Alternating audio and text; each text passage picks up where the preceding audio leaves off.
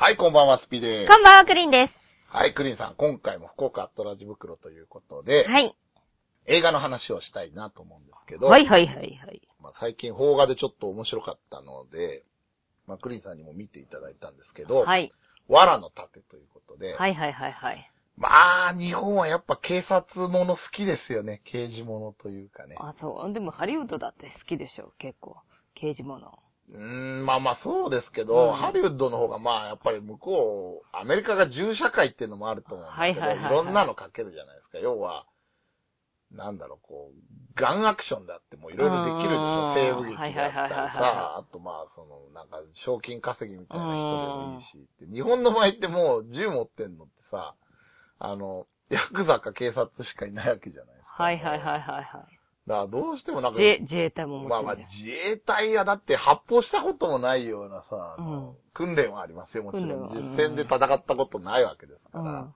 逆になんか自衛隊のそういうの書いてもリアリティなくないですか？まあまあ自衛隊ものも最近ありますけどね、うん確かにね。いやでも、自分見てるのほんと刑事もの多いなと思って、うん警察、まあミステリーが好きだから、ミステリーの延長にありますもんね、刑事ものってやっぱり、あ、そう？うんうん。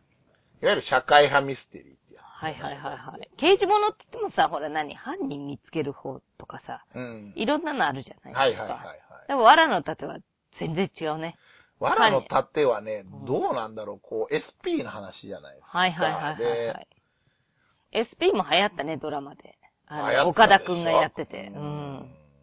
まあちょっとその SP ものと違うんですけどね。まあうんちょっと詳しくは本編で行こうと思うんですけどね。これ自分びっくりしたのがさ、うん。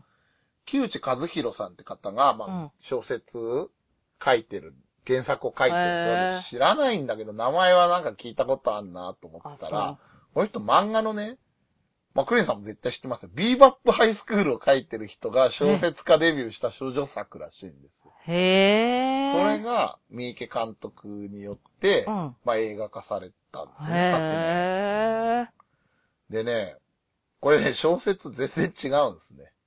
話が？設定が。あ、全然違うんだ。どう、どう違うの？どこがどいうや、まあ、これさ、またあの、ドラマの話すると日本ってやっぱり、あの、キャキャストはィン、グの問題あるよ、ね。男と女が必要になるっていうこと？そうなんですよ。これってまあ主演って大沢たかおとうん松島菜々子じゃはないいですか。はいはいこれ原作書いた人の、はい。うん。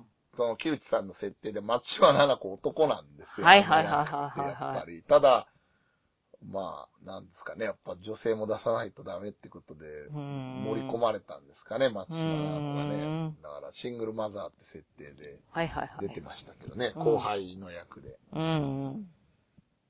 あんな仕事、過激な仕事シングルマザーで無理じゃない？と思ってさ。いや、それ言ったらさ、あの、なんか寝そべって解決するアンフェアとかさ、そうの、ん。ねえ、あの、篠原涼子にも突っ込まないといけないじゃないですか。完全にギャグにされてるじゃないですか。あの、こう、あの、死体のさ、こう、あの、あそこ。ここに死体がありましたってさ、死体はまあどかして検視に回るからさ、こう位置だけこう、こう、なんか。マーキングされてるところに寝っ転がって推理するみたいな。はいはいはいはい。ああんなの変人でしょ、ただの。うん。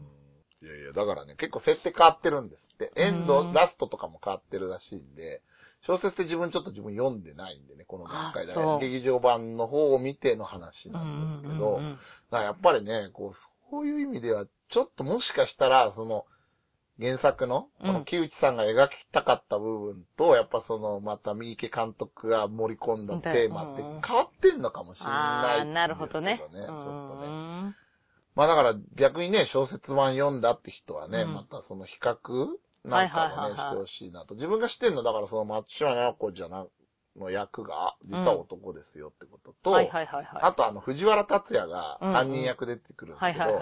あれが劇場版の方がやばいらしいですね、相当。あ、そうなの？ものすごいくずっぷりに磨きがかかってるらしくって。げ劇場版、えあの、劇場版っていうか、今回見た映画の。映画の方が原作はそこまでそこまでクズじゃないんだ。むちゃくちゃじゃないらしいんですけど、うんもう藤原達也の開演によって、うんもう日本中の見た人が全員、あいつ殺せと思う僕嫌いになるぐらいのキャラでやりたいってやったらしくて、あ原作者もちょっとや、やりすぎじゃないですかね、とか言ったらしいんだけど、藤原達也がやるって言うから、うんまあ許可したみたいな話ら。しいですね。へだからやっぱり、まあ確かにちょっとすごかったよね、藤原達也はね。すごかったよね。まあさ、引き込まれちゃったから、いや、さすが演技力があるのかなって。周りの人たちも演技力あったしね。はいはいはいはい。それ、それでいて、なんていうの、やりすぎみたいな、ほら、なんていうの？うんあの、あんな感じでもなかった。あの、倍返しで、みたいな感じの、あーああいうやりすぎとは違ってさ、倍返しだ。まあ、あれがキャラクターだからうんね。ちょっとね、あの、言うとき目座って怖いわ、みたいなのうんまあまあまあまあ。で、まあ今回の、じゃあ、藁の盾ってどんなのかっていうのね。本編はもうネタバレ全開でいきますので、はいはいはいはい。あの見てから聞いてほしいんですけど、うん。まあじゃあ、どんなのかっていうのだけね、この序盤のオープニング始まるまでははいネタバレなしで話そうと思うんですけど、簡単に言うと、その藤原達也が演じてる猟奇発殺人犯がいてはいはいはいはいは、いこれがまあ幼女を誘拐して、うん。まあ殺すっはいはいはいはい。てい。うんで、しかも再犯をするんですようんね。うん。出所して、こう、はいはいはい。仮釈かなんかの間にうんね。それでまた逃げてると。うんで、うんその時に殺した子が、すごい日本のこう、まあなんていうの、影のフィクサー的なさ、こううん大金持ちの孫だったんですよ。はいはいその大金持ちはもう不治の病で、楽しみが孫の成長だったのに、なんてことしてくれんねんっつって、うん新聞広告に、こう、こいつを殺した人に10億あげますうんって、募集をかけちゃうと。はいはいはいはい。で、まあ、それによって、その、かくまってもらってた、その、無所仲間みたいなのがいたのに殺されそうになって、さすがにたまらんと思っうた、ん。藤原達也が、まあ、この清丸っていう犯罪者なんですけどね、清丸っていう犯罪者が、まあ、福岡県警にうん。出清丸って頭すると。名字なんですけどね。そうそうそうそう、出頭してくると。で、福岡からまあ、そのね、事件が起こったのはね、東京だから、警視庁。うん。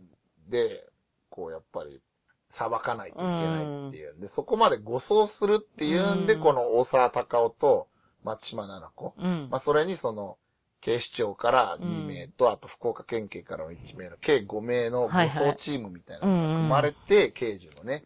まあ、これがどうやって犯人うんのこの、清丸を無事に届けるかという、まあ、話なんですよね。はいはいはいはでい。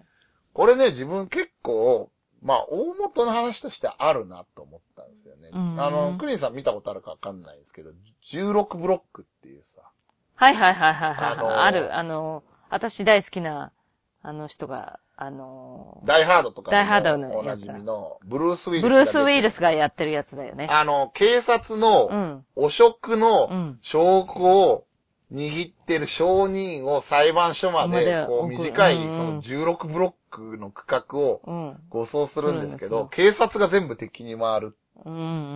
で、まあそのブルース・ウィリスも実はちょっといろいろね、あの、汚職に関してはさ、ちょっとあったりして、うん。まあその犯人と、こう守っていくうちに本当の正義とは何かとか、あと犯人と友情もこう芽生えてきたりみたいな話なんですよね。うんなんか似てますよね、設定としてはね。警察が敵に回るなまるっていうのね。まあね。うん。あとね、こうアメリカで言うと、スワットっていう映画があって、これ何かっていうと、麻薬王みたいなのが捕まるんですよ。で。捕まるんだけど、捕まった時にこう、逮捕のシーンでテレビでやるじゃない。はいはいはい。で、そのカメラに向かって麻薬王が、うん俺を逃がしてくれたら、ものすごい、まあ、麻薬王だから金持ってるわけですから、金を、やるぞーみたいに言って、うんそれをまあ、スワットチームが護送するんですけど、うんまあその、スワットチームに全米のその金欲しさに犯罪者がうん。襲いかかってくるっていう。へえ。ハリウッドでもあるんですよ。あるんだからまあさっき、自分が見たやつだけでも2本ぐらい、そういう設定のがあるんで、まあまあよくあるうん。話といえばそうなんだけど、うん。今回のパターンって、その、なんかもう、ものすごいクズの犯罪者を、要はこう、みんなが殺しに来ると、うん。でも SP なんで主人公は、守るのが任務みたいなね。で、こいつに守る価値はあるのかっていうのが、ままあ、あ、テーマみたいな。うんうんで、藁の盾ってそういうことでしょ。だからさ、こう、ね。そう。だって、そういうことでしょ藁の盾なんて何の意味もないから。何の意味もないから。要は、意味あおるんですか前らへの SP に意味があるのかっていうのをこう突きつけられながら、大沢たかおと松島奈々子が奮闘するっていう話なんですよね。んだから、まあそれはそれでこう逆になんか新しいなっていう、その、さまよう刃か。はいはいはい、はい。あ、のーえっと、東野敬吾？東野敬吾そうそうの作品で、んあの、国さんも見たことあると思うんですけど、さまよう刃っていうのはさ、少年犯罪扱ってて、うんうん。あのー娘を未成年にレイプされて、殺はい。されちゃって、うん。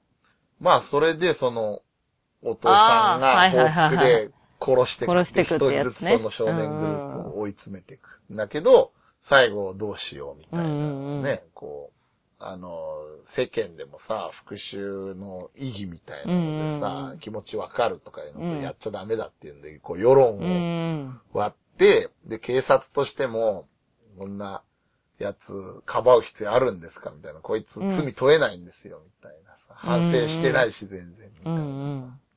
の、じゃあどうすんのみたいな。まあ、その、なんていうの、少年犯罪うん。のこう、テーマに沿ってやったやつで、結構重たい話だったじゃないですか。うんだからちょっとそれにも近いのかなと思って、あーなるほどねうんただやっぱりこう、三池監督ならではのやっぱアクションうん。とかに凝ってる部分も多分あるだろうちょっと楽しみに見たんですけれどもん、まあちょっと詳しくはね、じゃあ本編で語っていきたいなと思いますんで、いきますよ。せーの。福岡、あと、ラジ袋。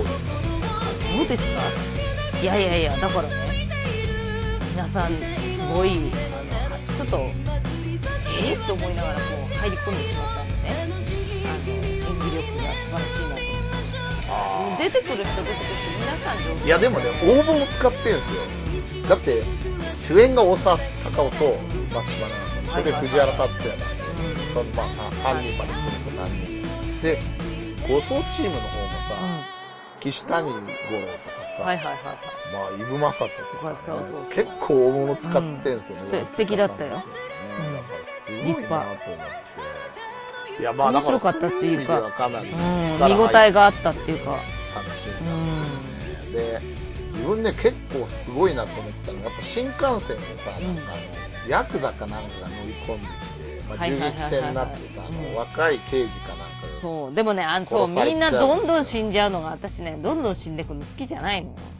前にもね、お話ししたことあると思まあうんですけど。でも、それはもうテーマでしょうがないんじゃちょないの？んちょんさ、みんなが死んでくのがさ、ちょっとね、私、えーっていう感じでさ。いや、だから、そうだただの誤送で、うん。こんな人いっぱい死んでかないでよって思ってさ。あまあまあまあ、そこはね、ちょっとね、うん突っ込みどころいっぱいあるんですようね。ん。そこはね、突っ込みどころを言う前にね、自分面白いなと思ったのがもう、のっぴから藤原達也がめっちゃ狙われまくるじゃないですか。はいはいはいはい。看護婦に襲われたりさ、うんうん。あとなんかこう、福岡県警の機動隊かなんかに襲われたりとかさ、してさ、で、そこがなんか妙に、なんかもう、矢継ぎ早に襲ってくるとこがうん笑ったんだけど、うん。ちょっとね、自分ここで突っ込みどころがあって、うん。あの、本当にさ、その金持ちがさ、うんあの、藤原達也をさ、殺害したかったらさ、うん。もっとベストな方法があるんじゃないのって自分思ってさ、うんだって暗殺者とか雇う方が早くない？早いよね。あの、賞金かけて、うん。みんなに狙わせるって方法ってさ、そうんの誰が襲ってくるかわかんないっていう恐怖はあるけど、その関係ない人当然、警察は威信にかけて。こう、護衛つけるわけじゃないですか。だから、そういうのとの戦いでさ、うん無駄に死人がいっぱい出るじゃないですか。うん。まあ、そこまで考えたかどうかわかんないけど、でもだからさ、あの、暗殺者で知らない間にピンって殺されるよりも、やっぱり、こいつ疑心暗鬼になってさ、もうどうにもならない状態になって、こう、生活っていうか、その、そう。怯えて死ねってことでしょ？でしょ？目的としてはそれだと思うんだけどさ、うん誰も信じらんなくなってみたいな。そう。でもさ、なんか、そうでもないんだよね。最後の方でさ、最後はそうでもないねあの電話で話するとさ、うんなんかさ、その、お前のおかげで、大沢たかおが言うんだけど、SP がいっぱい死んだりとかさ、うん刑事が死んだり、あの、こいつのお母さんがね、うん自殺したりとかね、関係ない人巻き込んでんだろ、ふざけんな、みたいうんうなんのを言うんだけどさ、それは申し訳ないことしたみたいな感じなんだよね。うん。ええみたいに思ってさ、じゃあゴルゴ13雇った方が早いじゃんとか思っちゃってさ、殺すのが目的なんだったらね。で、しかもさ、その、普通に考えてさ、うん逃走してるんだったら、うん。こう、なんか情報入れたら1億円とかならわかるけど、殺してでしょ？うん。幼女を2回も殺してるようなやつ、うん今の、その裁判員制度うのん。裁判でやって、絶対死刑になんない？そんなやつ。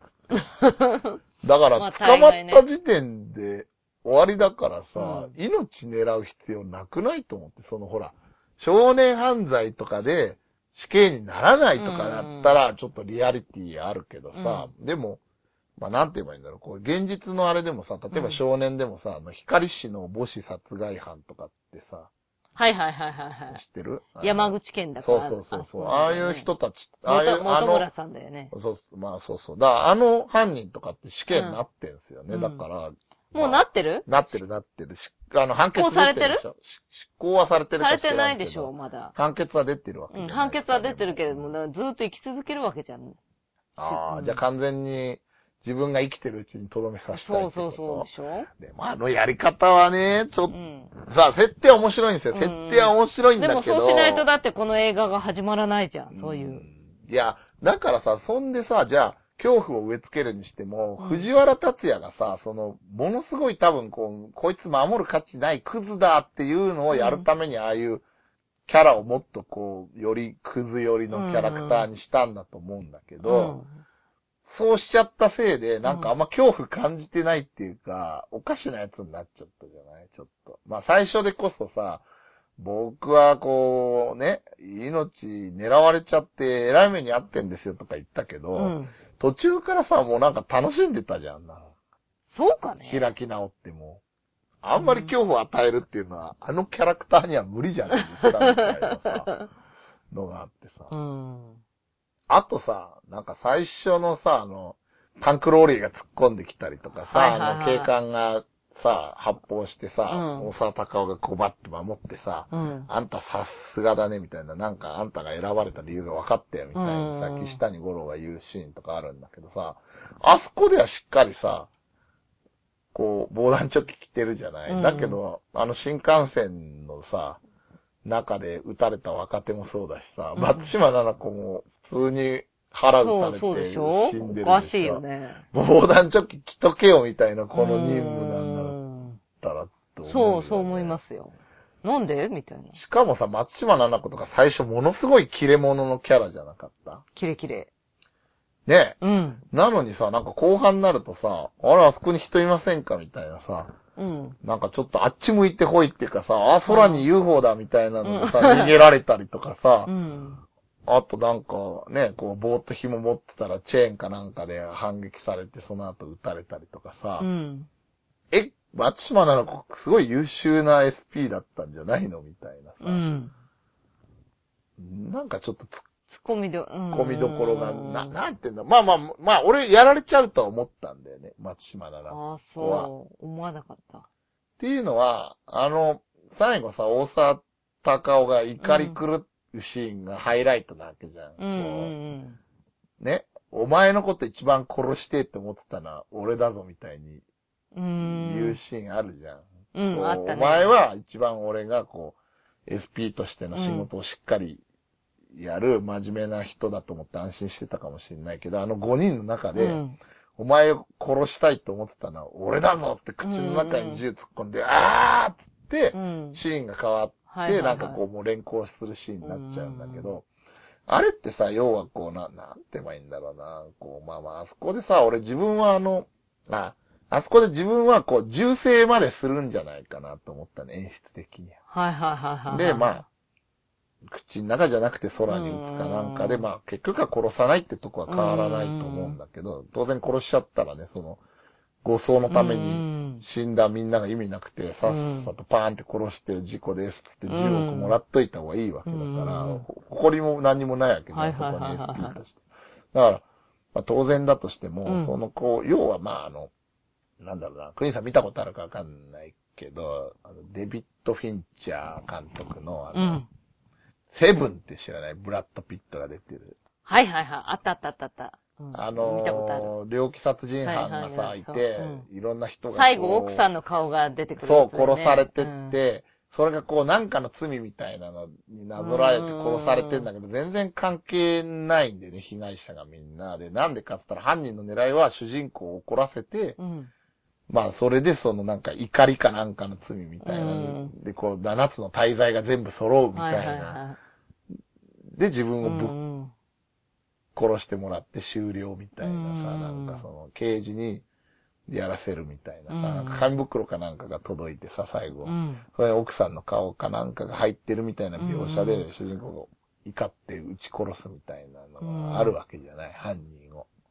だそれのあれ、撃ち殺すんだっけ？なんか撃ち殺したんだか殺さないんだかわかんない殺し。てんだけど、あれは。うんあそうなんだうだちょっとそういう演出なんだろうね。うんなんか、そういう風に見せかけといて、大沢たかは殺さないんだけどね。うんなんかだから一番のハイライトにさ、まあ持ってく部分なんだけど、うんそこでなんか松島奈子がちょっとあっさり死にすぎやないですか。そうなのよ。なんだこれと思ってさ。これ大沢たかを怒らすためのうさ、ん。ねえ、あれなんだけど、もうちょいうまくさ、やってよみたいに思ってさ。そ藤原達也があんま殺す理由もないんだよね。だまあおかしいやつだっつっちゃえばそれまでなんだけど、ねえ、余計だって狙われるだけじゃんね、あんな護衛そう減らしたら。そうだ。よ。すごい矛盾すんだよね。そうなんですよね。うんまあだからね。まあ、くずっぷりを、あれしたかったのうんか。そうなんだよ。だからそこがまた、だから、原作どうなってんのか知らないんですけどね。裏目に出てるなと。あとさ、最後の部分もさ、なんか、どう、これ原作こういう展開なのかなと思っちゃってさ、あの、うん最後さ、あの、こう、依頼したじじいが出てきてさ、うん本当は、ね、殺人教唆なわけだから、うん即確保だ、みたいになるんだけどさ、ちょっと僕が説得しますと、彼が、その、賞金を取り下げないうん。限りこの事件終わらないっつってさ、大沢たかおが説得しに行くんだけどさ、うんそこでこう、揉み合いになってさ、はいはいはいはい。説得があんま通じなくって、うん。その、仕込み刀みたいなのはいはいはい藤原達也を刺そうとして、逆に、藤原達也がそれ持ってさ、うん。あの、おじいちゃん、そのうん資産家を殺そうとして、それをこう、大沢たかおがかばって怪我するみたいなシーンなんだけど、クリスさんに言ったでしょ、自分これ多分そうなるな、みたいな思ったわ、みたいなさ。あそうなの？いや、ベタな演出なんだけど、うんまあでもそうだと思ったよ。だから絶対殺しに、あの、あそこタクシーを、だからさ、車から降りてさ、こっちに来る時にさ、うんまだ生きてるわけじゃん。ね自分が依頼した人がさ、それは殺すべって思ったよね。思った思った、うんうん思ったんだけど、ん自分がさ、変だなと思ったのがさ、あの、こう、あの二人がこう、対峙して説得するシーンにさ、うん左端に藤原達也がゴロゴロ転がってんだね。うーん。で、邪魔だな、あ。これとかって思ってたんだけど、藤原達也がいないと、うん。あのシーン成り立たないから、ゴロゴロしてるわけであって、もうあいつはさ、早くしょっぴかれるべきなんだよね。で、その後にこう、う、まあ、説得すればいいわけなんだけど、まあでも藤原達也がノーマーク、その大沢たかおのみでいないと、あいつもこう殺しには来れないからっていう、うん。こう、その、なんて言うんだろうね、その、演出をこう、やるためにそうなってたんだと思うんだけど、それが逆に自分分かっちゃっうんて、すごい目についちゃったっていうか、うんこれはおかしくないみたいな、普通に考えたらみたいな。しかも、あんなヨボヨボで、藤原達也させるわけないじゃないみたいな。もうちょいさ、藤の病にしてもしゃっきりしてる人ならいいけどさ、もう、ん。杖ついてさ、あんな、うんこんなよたよたよたよたっていうさ、うん演技してたけどさ、これはちょっとさ、そうだよね。勝てないんじゃないの？うんもう勝てないもんね。あんなんじゃ。手錠、いくら手錠してたってうね。ん、そうなのよ。だから、すごい返り討ちに合うよね、これとか思ってさ。まあ予想通りの展開なんだけどね。はいはいはいはいはいうんまあね、うん、どうどうなんだろうね。実際さ、あれでど、どう、どうして、どう、なんで取り下げることにになったわけ？ねやっぱそこまでやっても無理だったからでしょ、うもう。ん。で、実際死刑になってるわけだしさう。ん。ねだから、あの死刑のさ、最後も面白かったなと。あの、反省してますすって。って。どうせ死刑になるなら、もっといっぱいやっとけばよかったってでしょ。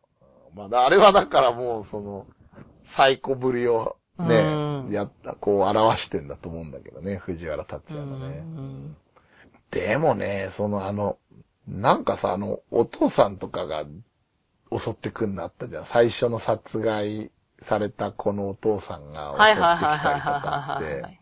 でさ、あれなんかもさ、自分さ、結局なんか岸谷五郎がさ、うん。裏切り者なわけじゃない,、はいはいはい。こう手にチップ入れててさ、うんうん手くくじいたとか言って、うん。すごい気にしてんだけど、それはやっぱチップが入ってるからってはいうオチなんだけどさ、うん。なんかさ、あの、岸谷五郎もさ、こんなやつね、うん生かしといていいのかみたいなさ、うんあのね、正義ってこと考えたら、うん。なんかこう、殺しちゃうべきだろうみたいなさ、うんことを言うんだけどさ、もう大阪、高尾が言ってることが全て表しててさ、いくら言っても、懸賞金10億円かかっうん。てて、それをもらえるってなってる時点で、うん。全部説得力ないですよねって、あなたの言葉はっていうさ、だから、なんかあの、親がさ、報復にうん。来てるシーンもわかるんだけどさ、でもこいつこれで10億円もらえるんだろうとかって思うとさ、うんなんかその、まあわかるんだけど、なんか金のために来たのみたいなさう、ん。なんか雰囲気があって嫌だなと思ってさ。そうかなそうでしょ。親が来たんだよ。親が来たら金のためじゃないでしょ。で、でも、懸賞金かかってから動いてるわけじゃん。あの人って最初の、なんていうの、こうあの、被害者のお父さんでしょ。うんうんだからもっと別に、ね、真っ先に報復しようと思ったら、やるチャンスあったわけじゃない。うんうんうん。まあ出所してからね。そう。だってあったわけだし、うんうんうんみたいな。だけどほら、なんとか、チャ、チャンネルじゃないけど、で、ここにいますっていうのは、まあはいはいはい。清丸チャンネル。清丸チャンネルサイト作られてサイト、そうそう。あれは、あの、その、二人目が殺されて、その、うんなってからでしょ、ここにいますってなったの。はいはいはいだからさ、やりやすくなったり、報復しに行きやすくなったわけじゃない。うん。まあうね。ん。うん。まあまあまあ、ちょっと細かいとこなんですけどね。うんだから、すごい設定は面白いし、うんその、なんだろう、自分的には好みの展開なんですうよ。ん。クズだけど、守る価値あんのかって言われりゃないけど、でも、うんやっぱり守んないといけない。だって、ね、そうじゃなきゃ法律とか何の意味もないわけじゃん。うん北斗の剣の世界じゃないですか、報復 OK にしたら。昔の、ね、江戸時代みたいじゃん。うん仇討ちは許すみたいなさ、うん永久に連鎖するじゃんね。だってそうんんなのっていう話でしょ、だから。あの、大阪隆夫が言ってたのが全てでさ、やっぱりこう、許したわけじゃないけど、うん。ね、死んだ人戻ってこないっていう、ね、しかも死んだ人がそれを望んでますかっていうね、うんあなたの、ね、それ気晴らすためなんじゃないのっていうことなわけじゃうんん、それってね。で、それって、まあ自分がそういう立場じゃないからさ、自分も、今は頭で理解してるけどさ、うんそうなっておかしくなる人が出るっていうのもわからんではないんだよね。うんだけど、それをやっぱりこう誰かがね、その理性ある人が止めないと、そういうひ、ね、なっちゃう気持ちっていうのはすごいわかるからさ、なんか、お前の血は何色だってなるでしょ、あんなのだ。お前の血は？何色だって、まあ、ケンシロウの有名なセリフですけども。いや、ね、あの、ちょっと一つさ、あの、岸谷五郎はどうやって買収されてたの？上から言われてたってな、な違う違う、岸谷五郎に、その犯人が接触してきて、うんうん。なんかね、原いや作、や原作の方はもう一人いるんですよ、原作の方は。その、あの、金持ちの下に、うん。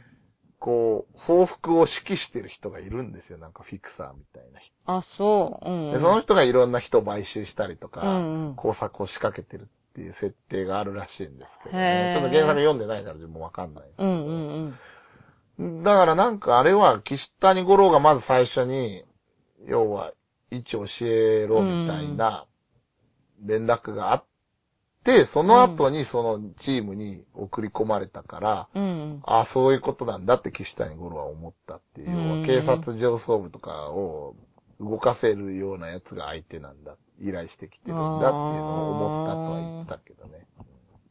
まあ、位置教えるだけってさ、うん。言いつつさ、部下死んだりしてるからね。そうだよね。教えたためにさ、そうそうそうねえ。教えるってことはさ、任務をうん難しくしてるわけじゃない、そ意味なくない？ういや、意味ないけど10億円もらえるじゃん、自分は。あ、教えただけで教えただけでもらえるの。誰かが殺せば10億円もらえるっていうさ。だから自分としては任務全うして守りきれませんでしたってうんうん。いう風にするのが目的だったみたいな。へえ。だからさ、なんだろうね、なんか松島奈々子が殺そうとした時、岸谷五郎はじゃあ、賛成すればいいじゃんと思ったんだけど、そうだよねあれミスリードなんだよね。だからうんあそこでは反対しといて。うん。なんで、なんで、あれだってあのタイイミングで岸谷五郎が一番金もらえたんで、だって、誰かが殺した段階で10億もらえて、うんさらに松島奈々子が5個ずつ分けて、うん。こう10の暴発ってことにしてくれれば半分あげるっつってんだから、うん岸谷五郎15億もらえたわけだから、そうだよねあの段階で。まあでもね、あの段階でまあまああそこで銃の暴発で殺されても、みんな、いや、でも公安まで噛んでんで、俺それがよくわかんなそうくてさ、そうそう。あのメガネの人は何公安、公安なんですよ、あれ。うんうんまあ公安なのかどうかわかんないけど、警察関係なんだけど、うん警察関係がこの護送中うにん。殺される、だっていうの、そのこう犯人、護送してる犯人殺されるってさ、最後そのなんか警視正とかが言ってたけど、うん。こう警察の一生を守った英雄の命を最優先しろみたいになって、大沢たかおは最後助かるわけじゃないですか。だだから普通はそうじゃん。うん。犯人移送中に殺されたって言ったら不祥事になるわはいけだから。はいはいはいはいはだからなんで公安がそれをや、やってんのっていう、要は邪魔してるってことでしょ警察い。に対して。その辺がよくわわかんなかないんだけど。いや、でもだから買収、買収されれてたんでしょ、要は。公安がってことかあの、だからあのメガネと、あの、ほら、なんだっけ、あの、指示してた、さボソボソ喋る人。係長で、あれ、上司でしょ、うんあの人、あの二人がし買収されてたわけでしょ？そうそうそうそう。まあ、あの二人以外にもむっちゃ買収されてると思うけどね。うん。だそ、それは誰、誰にどう買収されたわけ？そこまでややってないのかな？そこはやってないね。うん。まあまあ、あの金持ちがだからそんぐらいこう、あの、警察権力にも食い込んでる力を持った人ってことなんだけどうね。ん。そんな人日本にいんのかな本当に。今の。いや、どうだろうね。いや、まあそこはほら、フィクションだからいいんだけうど、んでも、まあまあ、その、なんだろうね。やっぱ日本でさ、ああいうのやった時にさ、そう、なんか、アメリカだとね、ヒャッハーっつってこう、なんか、悪者がさ、いっぱい襲ってくるってさ、うん銃とか持ってるわけじゃん。はいはいはいはい。だ、なんかなんとなく、わかるって思って、スワットって映画を見てたわけですよ、自分は。だけど、うん日本だとさ、あんな銃持ったさ、しかもものすごい強い SP が5人も、まあ、刑事入れて5人も固めてるところを襲えんのってさ、なんかだってまともにやばいなこれと思ったのってさ、ヤクザぐらいじゃない？あの電車の中で襲っ新幹線の中て。で？そう。あのシーンはすごいなと思ったけど、ああの人たちってさ、結構あの、ヤクザの役で出てくる方々だ、ね。方々だったね見たことある顔じゃなかったなって。そうそうしかもさ、死に方とかがみんなすごいのね、あの。あ。どうしよう。一晩ぶりがこう、なんかあの、撃たれてさう、ん。それでも前進しながらこう、ああ。バタッと倒れたりするじゃん。ああいうとこがやっぱすごいなと思って、ああいう、うんあの、ああいうヒットマン役をやってて死に慣れてるっていうかさ、こうああ、のそう。うまい、こう、あるじゃん、時代劇の切られ役はいのうまい切られ方みたいなさ、あの、あるわけそう、ですよ。やられたっていう感じでもううまい具合に退場すんでさそうって。そう。カメラは、まあまあ時代枠はそう、時代劇はそうなんですけど、うん。もうあのこうヒットマンのあの不気味さみたいなさ、うん。こうちょっと違うなみたいな訓練されてて、うん。あくまでターゲットをこう、やりに行くみたいな、うんこう、いたーみたいな死に方しないで撃たれても、うん、みたいなさ、こう、うんまだ歩いてんだけど、口から血グーとかって出してあ、バタッと倒れるみたいな。うん。ああいう不気味さすごい出てて。あのぐらいかな。あとなんかだってこう、特にそんなにすごい襲われ方なかったよね、と思う。え、あそこは？あの、駅でさ、包丁持って。包丁持って、あの、子供を人質に取っちゃう人とかさ、すごかったじああ、まあ、なんか、あれでゆうまさとの、うんなんか人柄の良さみたいなの出てたけどさ。ゃん。うん。めちゃめちゃさ、あの、なんだっけ、博多弁喋ってるんだけどさ、その、うん福岡県警が。はいはいはいはい。あれ、合ってるかなと思いながら、こう、ちょっと聞いてんだ、聞いちゃったんだけど。んまあ、あんなに博多弁ばっかの人いないよね。ね特におまわりさんはね、普通の人とも話さないといけない。うん。しかもさ、なんか福岡県警めっちゃあの、悪いみたいなギャンブルで襲ってきたりした人とかいたじゃん。あうんれ襲っただけでも1億円もらえるって。あの設定すごいよね、だけどね。だいくらお金あるんだろうね、と思っちゃった、その、依頼者。ああ、まあまあまあ、もう、やりすぎだべ全部使ってでもみたいないいだろうみたいな感じでしょ。未遂でもいいみたいなさ。うん。ね。すごいよね、あれ。でもあんなの見てたらなんか福岡県警のくずっぷりっていうかさ、なんか。えーそこはあんまり感じなかったけどな。いやいやいや、ひどいじゃないですか、あんなのうん確かにあんまり良くないですけど、福岡県警もいね。やいやいや。よく不祥事起こしてますよ、うん確かに。いや、だからさ、なんかあの、ドラマで言うとさ、あの、芦田愛菜ちゃんがやってるさ、うん明日ママがいないドラマでさ、うん。こう揉めてるわけですよ、今。何を？あの、スポンサーが降りちゃって全部。あ、そうなの？うんへえ。降りるってどういうこと？クレーム攻撃で。やめますって。あ、そう。うん。いやいや、だから要はさ、あのドラマってなんかその、なんていうの、親がいない子供たちがこう、頑張るみたいなさはいはいはいはいはいドラマなんだけどさ、その、脚本書いてる人がさ、野島真司だっけ？はいはいはいはい。あの、聖者の行進とかさうん、高校教師とかさ、やはいってる人でさ、どっちかっつうと、こう、ダークな。世界観、やっぱ陰惨？人間って陰惨だよねって部分をすごい書く人はいはいはいはい。なんですよ。で、なんかそれで、なんかこう、その、何？あの、こうさ、捨てられた子供たちの話書くからさ、まあ、なんて言えばいいのこう、その施設とかでもいびられたりするわけですうよ。で、その主人公の芦田愛菜が、ポストって名前なんですよ。で、それはポストに捨てられてたから、ポストに預けられて、うん。だからっていう設定があるんだけど、うんそれがなんかその、要は熊本かなんかのさ、うん。コウノトリのあの、ポスト。施設うんにしかないんでしょ、赤ちゃんポストって有名だけど全国的に。やっぱりそこにしかない制度で、あれをこううんほら、どういう思いで、ね、ほら、なんか簡単に親が捨てに来れちゃうから、うん。倫理とかモラルが崩壊するんじゃないかとか、いろいろ反対意見があったのに、うん。それでもやっぱり命を助ける方がうんいいっつって決断してこう、うん設置したみたいなさ、あの、感動話みたいなドラマになったの知ってます、放送されてたんですけど、うん。あそこしかないらしいんですよ。だから別にそことは書いてないんだけど、うん。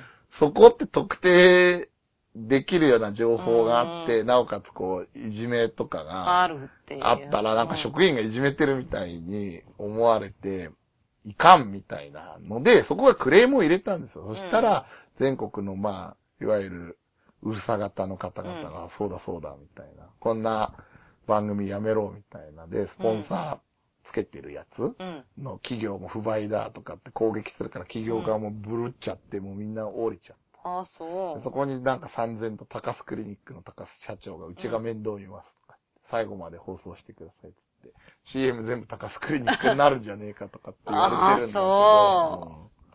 売名行為だとか、目立ちたがり屋だとか、クソじゃあ、不買して俺も整形しないとかっていろいろ書かれてたけど、なんかもうそういう話になっちゃって、へで、でもさ、それで言ったらさ、なんか福岡県警だってさ、あんなギャンブルしてる警官がいたりとかさ、イメージを持ったとかって言われてさ、じゃあ福岡県警クレームつけんのかって言ったら、いやいや、でもさそれ、は、また県警は県警でいっぱいあるわけじゃない。でも福岡県警って思いっきりなって出てるけれども博多弁で喋っててさ。うん。いや、それはさ、あの、劇中の話でさ、え、でも、それだって劇中の話じゃないの？だから劇中だけれども、県警はいくらでもあるでしょ？ポストは一つしえ、でもかないでしょ？福岡県警は一個しかない。いやいや、違う。あなたそれヘリクツで。あの、ポでも福ストは、岡県警って特定できてるじゃん。と福岡県警って書かれてて。だけど、それはさ、フィクションだから、福岡県警だけど、福岡県警じゃない。だから、ポストがいくつもあって、でも、その、ふえ、でも架空の、あの病院みたいな、そうんのポストを設置してる施設なわけじゃん。熊本って設定も別にないわけだから。いや、だから違う。熊本だ私の話聞いて。あの、ポストがいくつもあっいやいやて、切れないで、ちょっと怖いな。お当たり前じゃないかよ。はい。聞け。はい。はい。ポストがいくつもね、はいあって、うんそこで熊本弁で喋ってる、うんあの、架空の施設だけど熊本弁、熊本のことじゃないかっていうようなわかるようなうん描写が出てて、そこが文句言ってんのと、うん。わけが違うでしょっていうこと。意味わかりますか？意味わかるよ。でも、うん。赤ちゃんポストがそこにしかないっていうのは、うん自分知らなかったもんだって。そんいや、一箇所しかないよ。みんな知ってますよ。な いやいや、だけど、うん。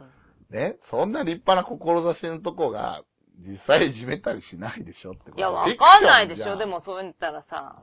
いや、でも、福岡県警が納得してんのって、多分、不祥事実際あったよねってこと。福岡県警。いやいやいや、だから、不祥事って。こういうね、警察もので、別にどこだっていいわけじゃないですか。で、遠いところからこう運ばないとさ、横浜県警とかだったらさ、SP にならないわけですよ、対して。そりゃそうよ。うん。まあ、横浜16ブロックだから横浜さ。県警ないよ。神奈川県警、ね。あ、そうそうそうそう。神奈川県警も不祥事多いよ、ちなみに。うん、知ってるようん。だから言ってみたんですよ。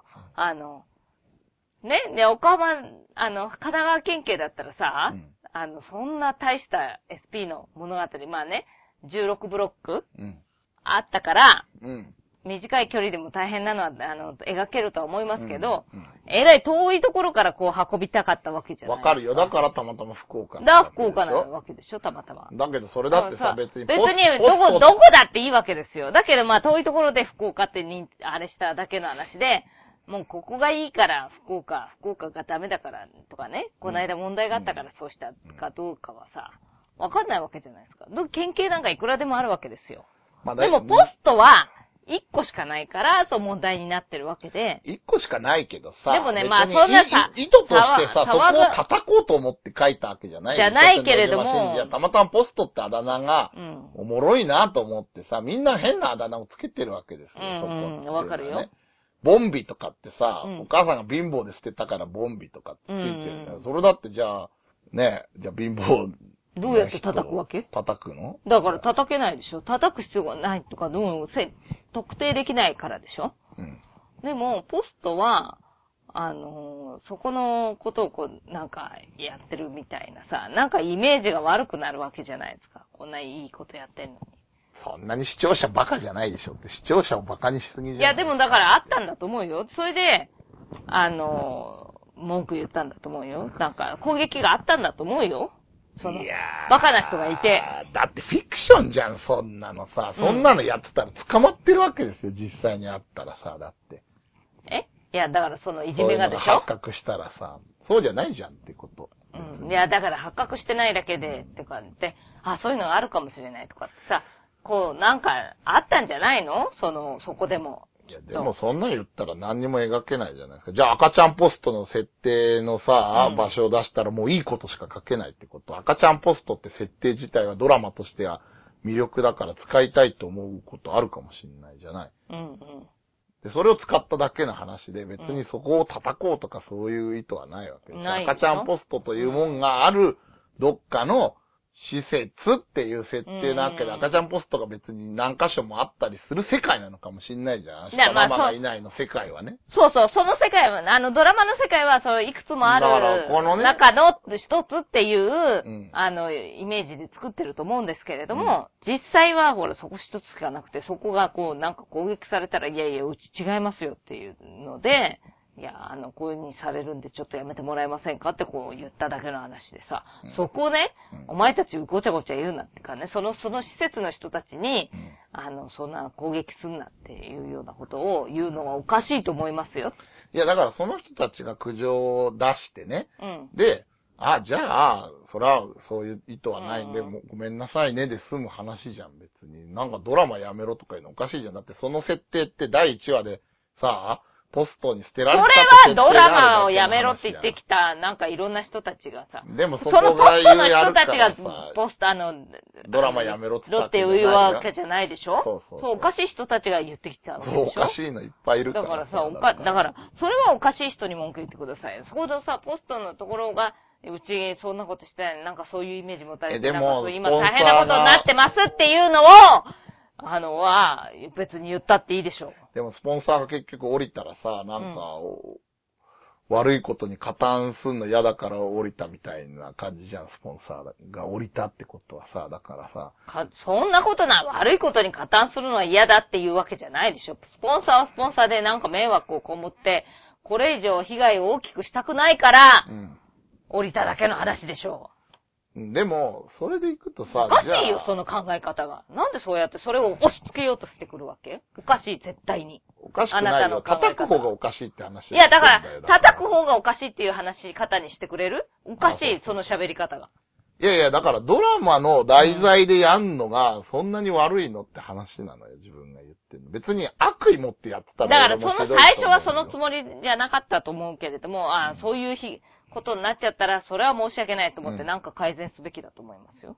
うん。でもまあまあ、そこ、そこって主題じゃないもんな、みたいな。だ主題じゃないけれどもさ、そういうのも迷惑かかっちゃったら、やっぱり変えるべきじゃん。なんか、そうあのいや、でも対策取るべきじ、ゃないの？じゃあ福岡県警に福岡県警とだからその話は全然別だってば次元が違う次元違わないよ。だって福岡違うよは福岡県警1個しかないよ。だって。いやいや、あなた県言ってんの警がいくつもあるよっていうこと。あるけど、でも福岡県警じゃん、博多弁喋ってる時点で。いやいやいや、だからそれはその中の一つってことでしょ？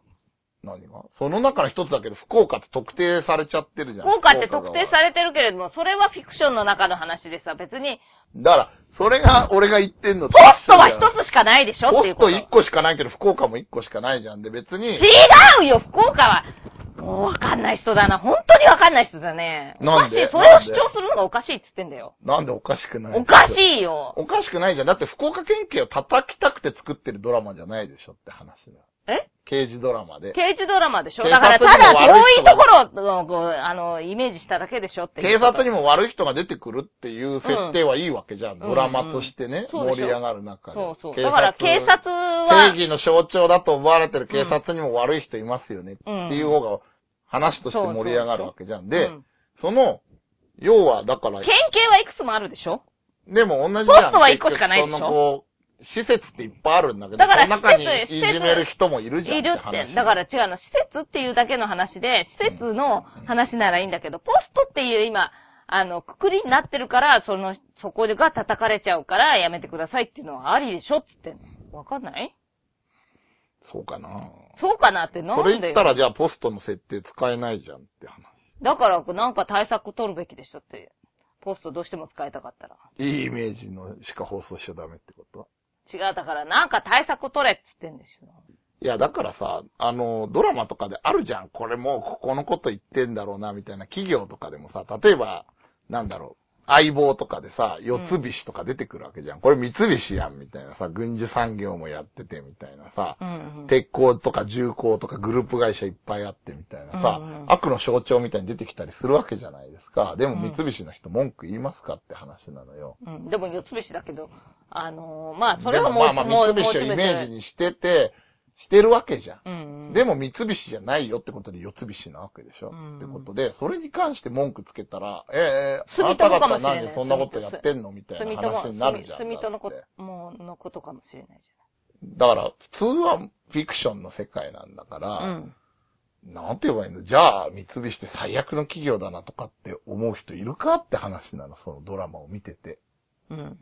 大企業のイメージの一つとして、別に悪いことをやってるから出てきてるわけじゃなくて、悪いことをやる大企業のイメージの一つとしてリアル感を出すために三菱を使ってるだけでしょ。うん、いやいや、そうだけどさ、その、あの、ナーバスなわけじゃない。あの、その子供の関係だとか、それでさ、子供を、あの、いや、あ施設に預けてあれしてうんる団体の、うん、なんていうの、そういうところって、子供、ましてや子供が関係してくるから、ね。まあまあ子供がね。うん。子供が関係してる。さ、その大企業のトップがさ、なんか変なことするとか、そんなのはさ、一般市民はそうそう関係ないけれどもさ、うん。あの、そういう、何？地域として見守っていかなきゃいけないような内容ですよね。あの、ど、だ、大企業がどうかするのいや、だからでも、それでこうなんかいじめまくるってドラマじゃなくて、うん。まあそういうのもあありりますよっていうのだけど。結束して親いなくてもたくましく生きてきますドラマなんだから、うん。それの描き方の一つとして、その障害としてね、うん。こう、これちょっと悪い、その、施設の人とかが出てく出るだけで、てくるのは。それを出しちゃダメそれは、っていうそれはいことないいんだけ、いいんだ。だけど、ポストがいけないって言ってるんでしょ？だからさ、ポストだとなんかさ、うちみたいで、なんかそれで、オタクやってるんですかみたいなじゃないけどさ、なんかあったんじゃないかとかってさ、勘ぐられたりさ、こうなんか攻撃があったんでしょ？あったのかな？わあったから言ってきてるんじゃないのよ。だからみんながみんなあのドラマ見てるわけないじゃないのよ、あそこの人たちが。いや、でも見るでしょ、そういうドラマ見たら施設の人とかもさ。え見ない見ない。見ないよ。見ないかな？うん。まあいいや。ちょっと脱線したんでね。だからね、違う。あなたが問題視してるその焦点が全く違いますよって、意味が違うって言いたいんですよ。そうかな。うん。うん。まあそんなに怒らんでもって思うんだ怒らんでもじゃないけど。いや、あの、その気持ちもわかるけれども、でも、ああの、福岡県警のことと一緒だっていうのは、それは全く違うっていうこと。はあ、そう。うん。福岡県警は怒んないけどってこと。え福岡県警は違うでしょ当たり前じゃ怒んないからね。いろんな県警の中の一つなの。で、え、でも福岡って特定できるのがいけないって言ったんでしょ？だってあなた。そういう論調だったん福岡じゃなくて、だからね、あのえ、全員がそう取るとは限んないじゃんって話。その、今回がね、護送距離が長いから、福岡が設定なんだねっていうね、九州からって移動大変だよね。それでましてや今回飛行機が使えませんみたいなうん話になるわけじゃん。あれで飛行機使えたら、1時間半で着いちゃってドラマはすぐ終わるよねって話だからさ。いや、まあ、でも飛行機に乗るまでとさ、の、羽田からの、あの、そこの、飛行機のセキュリティ考えたら乗った後になんかすること無理でしょってこと。うん。リアル性が全くない。そう、だから、その、それで、それを言うなで、あの、神奈川県警から行くのと一緒だけれどもさ、それでももうドラマなんか作れるんじゃないの？だから、まあ、作れないこともないけど、難しいからそういう風にしたんでしょってことでしょ？うん。だからさ、な、自分が言ってんのは結局さ、16ブロックのうね、ん。リアル感ってさ、歩いてすぐ行ける距離なのにものすごい障害があるわけじゃん。で、今回距離長くて大変だなと思うけど、いろいろ楽に移動する手段あるわけじゃないですか。うん本気でやろうと思えば。じゃあ、例えばじゃあ、警察のヘリ使えよとか思うわけよ。だから話なくなるよね。うんヘリ撃ち落とそうと思ったら相当大変だよね。ってなるからさ。あれをなんか、こう新幹線で行ってさ、うんさらにその後なんか静岡あたりから歩くでしょ。はいはいはいはい。いやー、ちょっと現実味ないよなと思って、その辺は。いや、最初に散々だから警察が襲ってくんのもさ、警察関係がもう、まあ、実際買収されてんだけど、うん信用できないっていうのがもう、主人公たちに植え付けられてて、なんとか、ここのメンバーだけでやろうとするんだけど、それがこう難しくなるわけじゃないですか、うん結局。で、最後タクシーの力借りたりするわけでしょ。うんまあだからな、なんだろうな、すごい話の設定としてはわかるんだけど、うん。なんか、俺の方がもっとうまく護送できんじゃないかな、みたいに思っちゃうわけですよ、自分は。あそう、うん、実際に私ね、あの、新幹線で護送してるのの、はいはいはい。一緒になったことあるんですけどもね。はいはいはい。え、どうでした？その時は。まあ、そんなものわかんないように、もうサクッときや、やってたから。本当わかんなかった。乗客のな、乗客だったけど、うん。あの、降りるまでわかんなかった。降りる時まで。あー、なに、じゃあ、なんか、三人組でいるなと思ったら、真ん中が犯人で、両脇が護衛。護衛、護衛、護衛っていうか護、送の人。あの、護送の人？警官だったそうそうそう。で、まあ人に会わないように、こう、してるんだろうね、きっと。はいはいはいはい。で、一番前の席で、こう何、壁にはいはいはい。向かって座ってて、三人席でもう真ん中に座らせてる。に座らせてたね。で、その横はいなかったね。あえーあの人が、あそこも撮ってんじゃないかな、きっと。なんかその意味でいくと今回窓際に座らせてたよね。そうそうそうそう、窓際に座らせてたなと思いながら。まあまあ、あの車両貸し切ったからね、結う局ね。ん。だからそうしてんのかもしれないけどもね。うんいやー、まあだけど、なんだろうね、そのあの、妨害、実際10億もらえるってなったらさ、うん。あんなに殺しに来るかなと思って、結構人殺すって大変なことだと思うんだけど。うんまあしかも、有罪になれって条件まであるわけでしょ、うん。罪償えってことでしうん。ょ、ハードル高くねえとか思ってさ。でも10億だよ。まあ、ヤクザとかわからん、わかるわかるよね。わかるよね。うん。資金源今ないからさ、うん。いい収入になるしさ、もともと殺すのプロみたいな人たちだから、襲ってくんのわかるんだけど、あんないっ般の人来るかと思ってさ、ちょでもさ、ほら今、ね、中小企業のさ。人たちなんか、こう、火の車になっちゃってるってさ、うん。保険、自分の保険金目当てに自殺したりとかさ、うん。そういうことすることを思えばさ、うん。いや、でも自殺と人を殺すは全然違うと思うよ。まあそうだよけれどもね。日本人があんなに殺せるかなっていうのは、うん。あんだけの気概持った人が襲ってくるかなっていうのはあるけどね、ちょっと。うん。まあ根本でそれ言っちゃうと全くリアリティなくなっちゃうんだけどね。うん。でも、この本当に、殺してもいいやつっていうようなさ、描き方じゃない？そうそうそうそう、もう、うんうん。だから、まあそれはだからこいつはもう殺すべきだと思ってこうさ、まああれじゃん、だって北斗の剣とかブラックエンジェルスとかのさ、描き方と一緒じゃん。その、やられて殺されるわけじゃん。人を殺す漫画なんだけど、あんまり残酷だなと思わない。なぜかって言ったら、その対象のやつがものすごいクズだっていうシーンを描いてるわけじゃん。うわ、これはもう早く誰かこいつ殺してくれってとこにケンシロウが来て、お前はもう死んでいるってなるからさ、なんか無残に、バシューンって飛び散って死ぬけど、ざまあみろってなるわけじゃん。はいはいはいはい。だから、それと同じでしょ。だから、藤原達也がだんだんだんだんもうひどい、すごい怪異になってっちゃったんだけど、なんかだからそれの逆効果の部分もあったりするんじゃないかなと思って。ああすそうかねごかったけどねうん。こう、こう殺す。だから、やっぱり、守る価値は確かにないっていう風にしたかったんだと思うんだけどね。うん、だから、こまあこ、これはね、殺してもいいんじゃないかって思う人はいていいんじゃないかなと思うんだけどね。そう。まあね、だから、なんだろう、もうお惜しいな、個人的には。何がどう惜しいの？いや、面白かったんだけど。あんなに、そんなに楽しんでて。いやいや、だだけどやっぱ、やっぱ今言ったように結構突っ込みどころはあるよなって、え個人的には思って。あとやっぱこうあの、クライマックスがさ、そのなんか車、車内にヤクザが来たのとかさ、あの、うんあとなんかニトログリセリン積んだ。トラックそれ全般の方じゃん。込んでくるとか、なんかその辺がもう、自分の中では、おお、すげえみたいな、こんな方法で来るんだ、ぐらいで。うん後半はなんかだんだん、こいつ守る価値あるんかみたいな話にの戦いみたいな感じ、そう、自分との。ね、あの、せめぎ合いみたいなところに終始していっちゃったからね。まあ。まあでもなんか最後、大沢たかおがこう、松島菜々子の息子をちゃんと引き取ってるシーンみたいなのがあって、うんまあちょっとそこはほっこりするとこなんですけうどね。ん。自分が逆にあの立場だった時に、藤原達也を殺さないでちゃんと連れていけるかなっていうさ、そのこう、なんて言うんだろう、こう信念貫けるかな、みたいな。あ、そう、それは私考えなかったな。本当？でもなんかさ、やっぱりこう、娘とかいたら絶対嫌だと思うよ、あんな藤原達也みたいな。早くこの世から消してそう、くれ消って思うよ。してくれと思うよ。超危険人物じゃん。なんかわかるよね、やっぱロリコンとかが嫌われる理由。そうだね。いや、だから、ね、危ないもんね日本人気をつけた方がいいよね。なんかこう、ほら、いや、ロリコンですみたいにさらって言う人いるけど、うん。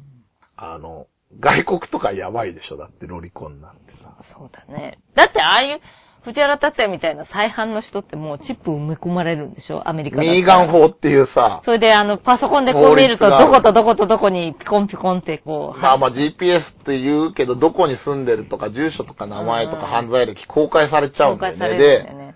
でもそうした方がいいような気がするけれどね。まあでも、アメリカではそのミーガン法のおかげで、もういたたまれなくなって再犯するんじゃないかって話もあって、人権にうるさい国なわけじゃん、アメリカとかってうん、権利に。そこがさ、いや、でも福岡も人権にうるさいよ、結構。いやでもそうなんだけど、でも、その、そこの国がう、ん。要はその、じゃあ、何こう、子供を持つ親のうん権利だみたいになってるわけじゃん、あれって。うんこう、再犯するやつ多いんだから、みたいなので、うんその、犯人が立ち直る権利はないわけじゃん。もうそんなのさらされてさ、うん仕事したりとかできるみたいに思うわけ。やっぱりグレてじゃあ、うん藤原達也みたいに、まあ死刑になる前にもうちょい襲っとくかみたいな 考えになっちゃうんじゃないの？みたいな議論がアメリカでもされてるわけよ。だからものすごいね、難しいんですよ、やっぱりあれうん。で、特にやっぱりこうね、ミーガン法もそうなんだけど、やっぱりね、ロリコンとか浮気っていうのはうん病気だと思うわけ、個人的には。うんだから、治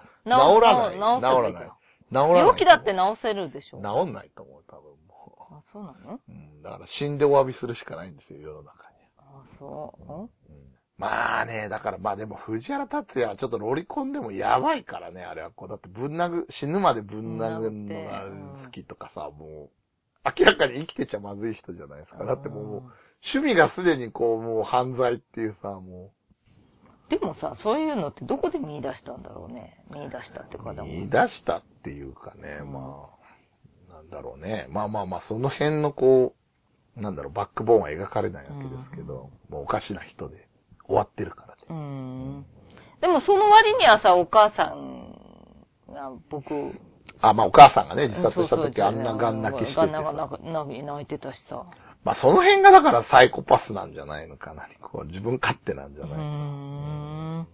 うん、まあまあ、なんでもサイコパスで片付けちゃいけない。いけないそうなんでもそしたらうんまあまあでもその言うとこが要はこう、あれなんじゃないの自分さえ良ければなんじゃないのだって、うんお母さんに迷惑かかることしてんの結局自分じゃんって話なんだから、自業自得なんだよね、あれ。いやー、だからなんだろうね、まあ、なんかすごいそういうさ、その大沢隆夫の叫びとかもそうだったんだ。やっぱりいい名シーンっていうかね、迫力はやっぱあったんですけどね、やっぱ日本で作ると、細かいとこやっぱちょっと気になるなみたいなのは思いましたけどね。あとね、私ね、あの、松島奈々子の拳銃を奪った時に、うん。あれ、一番の報復としてさ、自殺しちゃえばいいじゃん。誰もさ、うんお金もらえないでざまみろっつってさ、自分で自殺しちゃえばいいのに。そんなやつだったら、最初の中国人に殺されて終わっとるやろうが。あれ、中国人なの？あの、なんかあの、なんだっけ？あの、お弁当渡してた人でしょ？そうそうそう、なんかあの、不悪いなって法入国かなんかを助けてたやつで、無所で知り合って、うん一緒に、あれ、ブローカーでしょ？だから。ブローカー、ブローカーなんだけど、まあ無所で知り合ったってう言ってたからね。ん。で、でさ、いいなーってサインもらっとこうかな、みたいに言ってたけど、10億じゃな、みたいな、死ね、みたいな感じだったじゃん。うん。だってあの段階で世話だったから死にますぐらいじゃないとさ、いい人だった。いや、いい人じゃん。往生際悪いわけだから。え？いや、王女、そう、あの段階じゃまださ、死ねないよね。と思うよ。いや、でも怖くて出頭するっていうところおかしいじゃん、死刑になるかもしれない。無償の方が安全だっつうのはさ、うんもうちょい軽微な犯罪で恨まれてんならともかくさ、うん。まあ、幼女殺害2件の、しかも再犯だよ。うん仮釈中に殺してさらに逃亡してるわけだから、うんまあさっき最初に言ったように普通に法律照らし合わせたら死刑ですよね。はいはいはいはい。って思ったの。だからそれで出頭するっていうのはすごいなって思って。うん。でも、だって嫉妬して、だから、こうやっていろんな人にこうやって狙われるかもしれないし、どうどこで何しようっていう状態でうん。いるよりは安全だと思ったんでしょ？警察の方が。う。ん。まあだからさ、それでさ、さっきで言ったようにちょっと少年犯罪的なので、なかなかこう試験にできないみたいなのありゃ、うん。まだもうちょいなと思ったんだけど、警察行っても死ぬかもしんないけど、すぐ殺されるよりはちょっとマシみたいな勢いで言ってるじゃん。勢いで言ってるでしょ、うーん、と思ってね。まあまあまあ、設定はすっごい面白かったんですけどね。こんなやつ守る必要ないやつを守らされるっていうね。いう、こう、ジレンマですよね、要は。すごい出てていい。面白いなと思ったんだけど、うんなんかちょっとなと思って、細かいとこが。うん。うん。それはもうどの漫画っていうか映画とかまあまあ、話でも込み出したらね、しょうがないん全部、ね。全部そうだよ。いやそうなんだけどそこはさらっと見るべきだよ。そう。だから普通は名作であっても突っ込みどころってあるわけですよあるあるして。も絶あ対ある。るけど、それをやっぱさらっと見せてくれるのが名作であって、自分はさっき言ったように、ちょっとやっぱりこれすごい面白いなと思って見て、多分ハードル上げてんだよね、自分でね。さっき言ったように、いろいろなそういう、こうさ、護衛していく系の話ってある中では新しい。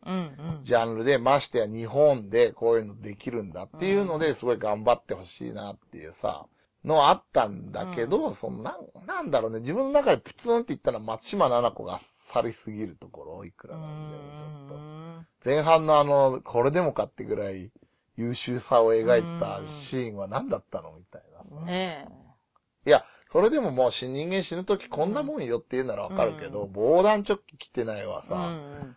あ、鳥だ、UFO だ、スーパーマンだみたいなのでさ、うん。逃がしたりとかさ、ちょっと、あれでみたいな、急にうん中の人入れ替わりましたぐらいの勢いでさ、なんかおかしくなってる。まあ、緊張がずっと続いて、ちょっとお疲れになった人間がああいう感じになるんじゃないの、うん。まあね、なんかでもちょっと納得いかねえなまあまあね。と思ってうんで、結局その後のこう、大沢たかおの怒りにつながるんだけど、まあ、それはね、大阪が怒らすためにそうしただけの話で、いやでもそう思っちゃうと嫌じゃん。こう、なんんか話と的にはそうなるにしても、なんかこうやっぱもうちょいさ、納得あうるん。葛藤があった中で、松島奈子もやられちゃって、大沢たかおが怒るみたいなの方が良かったな。う。んよかったねじゃあどういうふうにするんですか？スピさんならどうやる？どういう戦いをするんですか？なんだろうね、松島奈子はやっぱりあいつにやられるっていうより、なんかこう、ちゃんと守った上でうん。負傷かなんかをして、それを利用してうん藤原達也が殺すみたいなの方が良かったかもな、みたいな。その負傷してたから、油断ではなくて、うん。負傷ししてて、お前守ったのに、守ってくれて負傷したやつを、こう、ラッキーみたいにやるって、うんほんとクズだなって、大沢たかおが真っ先にお前殺してやりたかったんだってなる方がまだ納得いいかうんな。なるほどね。まあ自分が三池監督だったらの話ね。まあ、ちょっと原作も見たいですね、どうなってるのかね。ちょっと違うって話、はいはいはいはいはい。はい。まあまあ、そういうわけで、なんかちょっと、赤ちゃんポストの件の話を間にだいぶしましたけど、はい。まあでもね、ワランだって面白いですよ。まあいろいろ言いましたけど、ねうんすごい考えさせられるうん作品で、まあこうさっき言ったように、ああだこうださ、いろいろまあ脱線も含めていろいろこう、二人からこういろいろ感想とか意見が出たっていうだけでもやっぱり面白い作品だったはいはいはいはいと思うんでね。はい。ぜひ、まあここまで聞いてる人は見た人だと思うんですけど、うんはい。面白かったですよはいはい。